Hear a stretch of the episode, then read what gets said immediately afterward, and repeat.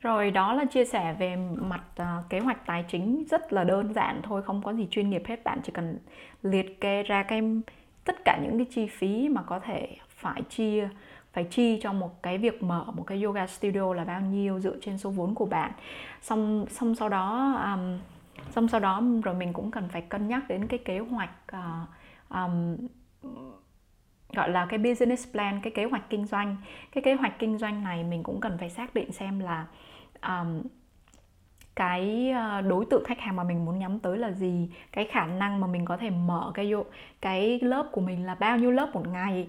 Uh, rồi uh, số tiền mà mình muốn tính khách hàng uh, là bao nhiêu tiền một lớp?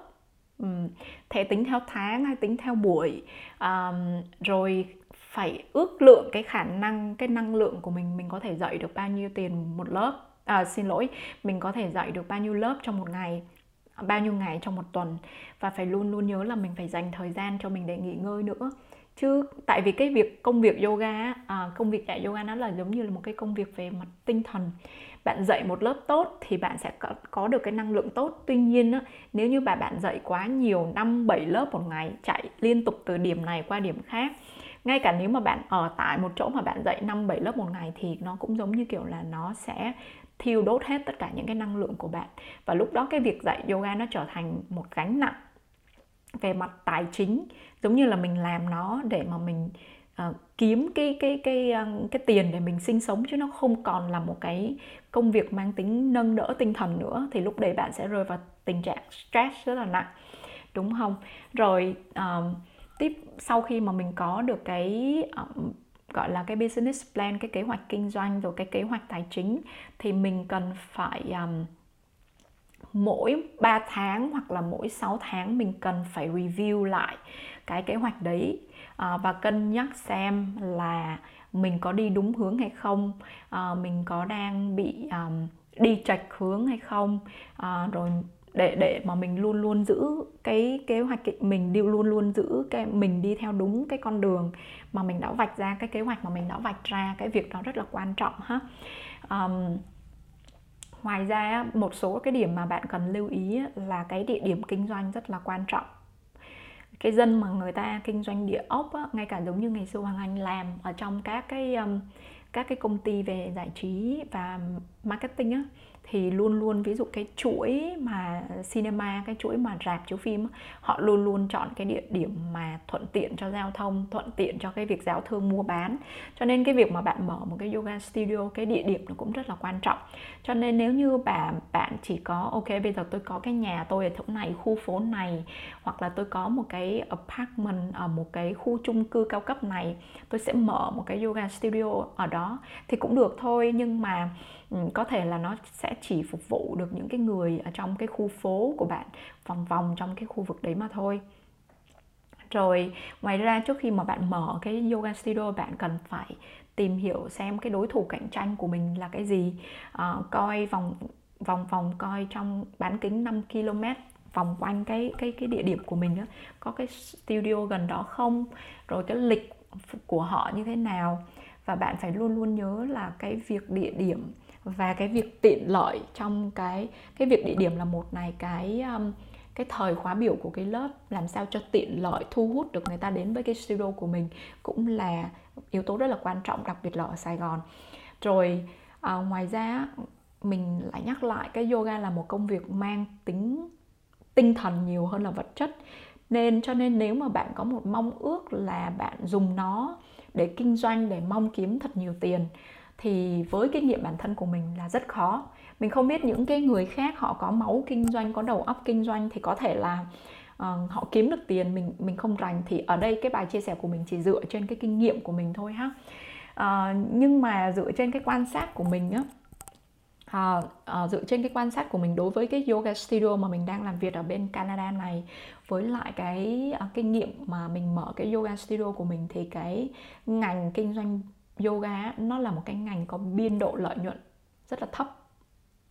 À, và có thể là người ta sẽ có nhiều cái mô hình kinh, kinh doanh khác nhau để kết hợp lại. Ví dụ trong một cái yoga studio thì có thể là kết hợp mở quán chay mở tiệm cà phê. Thậm chí ở ở Việt Nam thì họ còn kiêm luôn cả thuê cho thuê Airbnb ở trên lầu rồi dưới là tiệm cà phê rồi uh, quán ăn. Đó. Nhưng mà tất cả những cái cái cái mô hình kinh doanh phức hợp này thì đều đòi hỏi một cái số vốn khá là lớn. Và mình chắc chắn rằng uh, những cái loại hình kinh doanh khác. Nó sẽ hỗ trợ cho cái yoga studio chứ một mình cái yoga studio standalone thì không thể nào mang lại một cái cái biên độ lợi nhuận lớn được. Rồi khi mà bạn đã quyết quyết định bước vào cái việc mà mở một cái yoga studio thì là bạn đã bước chân vào một cái việc là kinh doanh rồi. Thì đó là một cái bài toán về tài chính bao gồm tiền thời gian và sức lực của bạn. Chứ ờ, mình không thể nào làm theo cảm tính và sở thích được. Mình không thể nào mở một cái yoga studio ra xài hết số tiền số vốn ban đầu mà mình có. À, nhưng mà mình không có một cái kế hoạch cụ thể rõ ràng không có một cái mục tiêu rõ ràng. Thì uh, mình không thể ngồi đó và ước kết quả nó tới một cách tốt đẹp được đúng không? Và uh, một điều quan trọng nữa là đừng cảm thấy tồi tệ khi mà bạn tính tiền người khác. Uh, bạn phải thu tiền về để đảm bảo cái cuộc sống của bạn đúng không? Bạn cần phải sống bạn cần phải ăn mà. Đó. Thì đừng cảm thấy um, cảm thấy ngại ngùng cảm thấy tồi tệ khi mà mình tính tính tiền người khác thì bởi vì sẽ có cái lúc mà bạn sẽ nghe phản hồi của những người xung quanh về về cái mức giá mà bạn đưa ra rồi so sánh cơ sở hoặc là so sánh bạn với một trong những giáo viên khác.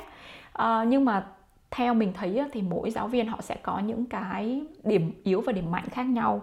Và mỗi một người học viên thì họ sẽ có cái cảm nhận được là cái giáo viên nào phù hợp với họ. Cho nên là bạn sẽ bạn sẽ có cái value bạn sẽ có cái cái cái um, cái giá của riêng bạn. Cho nên đừng cảm thấy ngại ngùng khi mà bạn ừ, tính tiền người khác. Uh, cho những cái nỗ lực và những cái uh, sức lực mà bạn công sức mà bạn đã bỏ ra cho cái lớp yoga yoga đó của bạn. Ở ngoài thì ừ, ngoài ra những cái giáo viên yoga, yoga mình thì nói rất nhiều đến việc là tinh thần Kama Yoga. Nhưng mà tinh thần Kama Yoga ở đây không có nghĩa là bạn dạy một cái lớp với mức phí rẻ bèo à, giống như kiểu là đem cho hoặc là miễn phí hoàn toàn. Um, đúng không? Nhưng mà cái bữa ăn và cái cuộc sống của bạn nó đâu có miễn phí đâu bạn vẫn phải trả cho nó mà. Cho nên mình gợi ý ở đây một cái cách là bạn hoàn toàn có thể làm tinh thần phục vụ Kama Yoga bằng cách là bạn dạy 10 lớp có tính tiền và sau đó bạn trích ra 10% của cái cái 10 lớp đấy um, để mà bạn uh, làm cái công việc uh, phục vụ cộng đồng làm cái công việc Kama Yoga. Có thể là bạn dạy 10 lớp tính tiền và bạn dạy một lớp miễn phí chẳng hạn.